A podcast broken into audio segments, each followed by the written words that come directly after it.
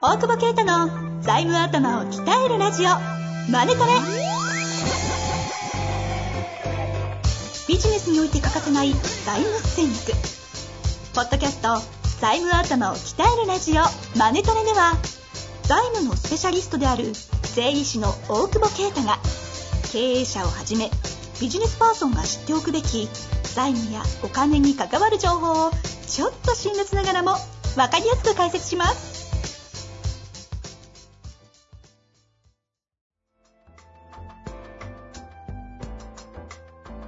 こんにちは、遠藤和樹です。大久保啓太の財務頭を鍛えるラジオマネトレ。大久保先生、よろしくお願いいたします。お願いします。コロナ絡み3回目ちょっと行こうと思うんですけど、もうヨタはさせない勢いだね。はいはい、もうヨタは今回いらないから。いやなんかさ、ちょっとさ、不要不急の外出さ、緊急事態宣言発令された次の日かな。はいはい。犬散歩してるババアが 3人組ぐらいいるんだ。こんなやろうと思っていいやと思ってさ、したらさ、信号待ってたら緑虫いいんじゃん、駐車違反取り締まる。ああ、緑のなんてだね、緑のおじさん緑虫じゃないあいついいんだよね。お前不要不急だろって思わない？俺聞いた、ムカついて、いや不要不急じゃないですかって今駐車違反取り締まるって、いやでも法律なんでみたいに言って、いやでもさ、今3密避けるためにさ、車で移動してる人もいいんじゃないですかねみたいな。あなたたちうろうろしない方がいいんじゃないですかって一応言ってた。あいつ嫌なんだよやっぱね。いや本当にさ、おかしいだろう。そんななんか不思議なことが起きてるんですね、東京は。東京おかしいよね。そう、3密って言うとやっぱ断密思い出すよね。どうでもいい話だけどね。思い出さない？俺だけか。それは初めて気づきましたね。あ、本当なんか断密の思い出した。どうでもいい。そうですよね。断密ってもう懐かしいって感じになっちゃう。どうだ、断密何してんだろうね今ね。なんかね、エッセイストみたいなイメージですけど。まあいいや。たまにはヨタ入れないです。なるほど。まあということで。で、今回の回、コロナのあれですよ、出口、まあでもどうなんですか、実際の出口って今どう考えればいいんですか。実際の出口でもまあ当面 MA はもう多分買い叩かれるよね。ああ、だから、ね、まあ収益下がってれば、これで上がってたらね、はい、また違うんだろうけど、はい、一般的にはね厳しいのかなと思ってるけど、そうね、やっぱり生産はちょっと視野だよね。うんうん。で、まあもうビジネスが今後復活しないみたいな、あと借り入れが少ないとかね。はいはい。いう時に赤字を、その場合だけ、だから最近のさ、それこそ相談を受けた時に続けますって聞くもんね、まずね。その出口は今までなんでしょって IPO とかさ、MA とかじゃん。これやりますってなって、で、逆に借り入れとかしてない場合に、でもやっぱね、そうそう。だから、例えば知り合いとかに借りてて、相談あって、金融機関借りてなくて借りたいですみたいに来て、これマジで今後続けますって聞くもんね、まずね。今はね、出口、ね、なるほどね。そうそう。うん。例えば借り入れがなくて、でも今調達したいですみたいに来るときに、うんうん。この事業本当に続くのかっていうことの検証、今悪くなったから借りなきゃ間に合いませんと。うんうん。もう調達バンバンしたらもう行くしかない部分もあるんだけど、そうじゃない場合にブレーキ例えば飲食1店舗目始めたばっかりとかだったら、はい。でまあそれが借り入れ大体してるけどしてないことがたまにいて、サブリースとかで、サブリースは店内でやってるから、もうやめたらみたいな感じ。なるほどね。あとは破産もあるよね。もう一回潰したらっていうのもね。そんで、やっぱりやってて思うのは、これ、さあ、個人事業主と法人、要は法人化してるかしてないかって、消費税がどうとかなんとかってさ、話だけど、うんうん、やっぱりこういう時に法人格があると、連帯保証しなきゃ潰せるじゃん。なんていうの、もうちょっと設定。なるほど、なるほど。いや、そうか、丁寧に一応言いましょうか、じゃあ。そうですね。契約主体は法人だから、連帯保証人数入ってなければ、例えば家賃払えなくなったとか、いう時に、法人破産したら、まあ、チャラじゃん、ある意味。一旦終わりですもんね。そう、だから、負債が多す、まあ、負債というかごめん、個人とかでちっちゃくやってるからいいんですって言っても、とはいってもここまで来る状態になってくると、で、個人の場合は個人で契約だから、そのまんま個人に来るからね。ってことを考えると、やっぱそういう自分の身を守るという意味での人格を分けるということはもう一回考えた方がいいだろうね。ああ、でも学ぶ、でも今からってわけって今いかないですもんね。だから学びとしてっていうところに近いんですか、まあ、あと新しくやるならとか。でもここからだってまたね、生きていかなきゃいけないわけだから、今やってる個人事業のやつを法人契約に移すとか、うん、法人なりしたって言ったらできんじゃん。だからそういうので、まあもしかしたら本当に潰す直前にそうやって、でも巻いちゃったら巻いちゃったもん勝ちだからね。法人破産して、法人の赤いことを飛ばすと。うん。で、あとは、その、今だから連帯保証人がない借り入れもね、で結構多いから、コロナ関連はね。まあ、この辺はちょっともしかしたら、最終的に破産すると、法人破産をするということも出てくるかもしれないし、今でも、実際もうどうにもならないっていうところで、破産は出るよね。やっぱり、難しくて飲食店、とかで、その、日銭は入ってくるんだけど、やっぱりコロナが出たクラスターの近くとかっていうのはもう売り上げ激減するわけだよね。そうすると想定以上に、俺スタッフに怒って、なんかこんぐらいできてたのに急に全然数字違うから、お前間違ってたろ、資金繰りこんなのみたいに言ったら、いや本当にそんな落ちたんですみたいな。なんで今まで3割減なの、7割減なのだみたいな。もう急に状況変わっちゃって、まあそれこそ今店指名に行ってみたいな。そんな話だよね。でもやっぱリアルにそこまで聞きます。それそうですね。でね、予納金と弁護士費用というか、だいたいこう、確保しないと破産もできない。破産ってさ、債務免除なわけだよね。うん、当たり前だけど、その、債務免除なので、そのための手続きを。そう、お金がないとやってくんないわけじゃなくて、裁判所も。ひどいですね。この話、どんな感じなんですか具体的に。でも裁判所だって不要不急の破産するなって言うのはね、不要不急じゃない破産ってなんだよみたいな。まあそういうのもあるんだけど、今じゃなくてもいいでしょみたいなのあるんだけど、裁判所もね、だって、弁護士怒ってたよ、なんか。だって、司法は独立してるのに、なんで行政が、ね、非常事態出したからって、期日全部解除で、みたいな話で、そしたらね、裁判を受ける権利がね、法律にある、憲法にあるんだから、それも認められないじゃねえかみたいな話ですげえ切れてたね。某 M 弁護士がね。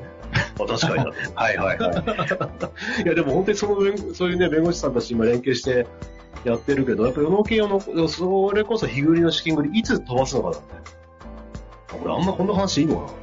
いやー、ここの話、今こそ必要ですからね。でも、やっぱ X、そういう意味では弁護士さんに相談したらできないこととか、いろいろあったりとかするので、先にある程度僕らがやって、その資金繰りでいつならキャッシュが、特に飲食店の場合って、その、飲食店じゃなくても、その日銭が入ってくるケースって、お金が支払いをしなければ増えていくんだよね。で、大体社長みんな社員には払いたいって言うから、社員に払った後ぐらいに、まあ弁護士に余納金残ってる額にして、ちゃんと余納金残して、で、持っていくと。だからまあ、その資金繰りの計算結構難しいというか、ギリギリの場合払えないケースが多いんだけど、社員に対して、例えば、末締めの15払いだったら、15には払って弁護士持ち込んで、で、弁護士が受任通知って送るんだよね。債権者に。だから、まあそのあたりから債権者のリストをまとめなきゃいけないんだけど、誰に送るかをまとめて一斉に発送する。100通200通送るんで。で、そうすると、支払いがされない。要するに、受任通知を、もう、例えば店閉めた、辞めますって決めた日から、支払い期日が来るまでの間に、受任通知を払っとかなきゃいけないのか。払っとく。あ、いや、払いたいところは払っとくって言い方変だけど、返還目線になっちゃうからだけど、例えば給料が15です。25業者ですって言ったら給料払えるじゃん。要するに、期日より前に払ってたんだから。だからこの間に弁護士さんとその債権者とを作って、受任通知を作ってもらって、25に向こうに到達するように。要するに25に引き落としができなくても、文句が言われない状態にならないと、社長とか来るじゃん。なんで落ちてんの？それ大変じゃん。だから、そういうスケジュール感でやるんだけど、そうすると、難しいって何が難しいかって普通に考えたらいいんだけど、社員にどれだけ残してあげるかみたいなことを考え出すじゃない。うんうん。そうすると末締めの翌15払いだと15日間ただ働きしになっちゃうんだよね。ああ、なるほど。うん。で、これは未払い賃金だから、なんか保険とか労基署とか行けば6割ぐらいで出てくるのかな。うんうん。っていうのもあるんだけど、ただまあ生活もあるから、それこそ。だから、本当はできれば介護予告手当、1ヶ月前のやつを払ってあげたりとか、するのができるかどうかみたいな。まあそれかもう一律、みたいな。だからそれも弁護士さん入っちゃうと、やっぱりその正しくなんとかやれみたいな。まあもちろん正しくやらなきゃいけないんだけど、最後に介護予告1ヶ月払えないけどみんな10万ずつ払いましたみたいな。それを怒るかみたいなところもあったりして、まあちょっとあんまり言うと良くないって言われるかもしれないけど、ただ、ね、頑張ってくれる社員ちょっとでも払いたいって思いはあるし、実際その債務はあるわけだから、一応労働再建って上から2番目っていいかな。税金と社会保険とか公的なものが一番優先されて、次に労働再建が優先されて、最後一般再建なんで、まあ、ある程度優先される債権なんで、そこまで言われないというか、まあ、税金とか未納で払えなかったりしたら言われるかもしれないけど、税金を破産しても残るからね。税金破産しても免除されないんで。あ、税金だけは。うん、そうなんだよね。ああ、もたいね。まあでも、税を払わなきゃいけないぐらいの利益とか消費税とかあったらってことだろうから、まあそれも、ごめん。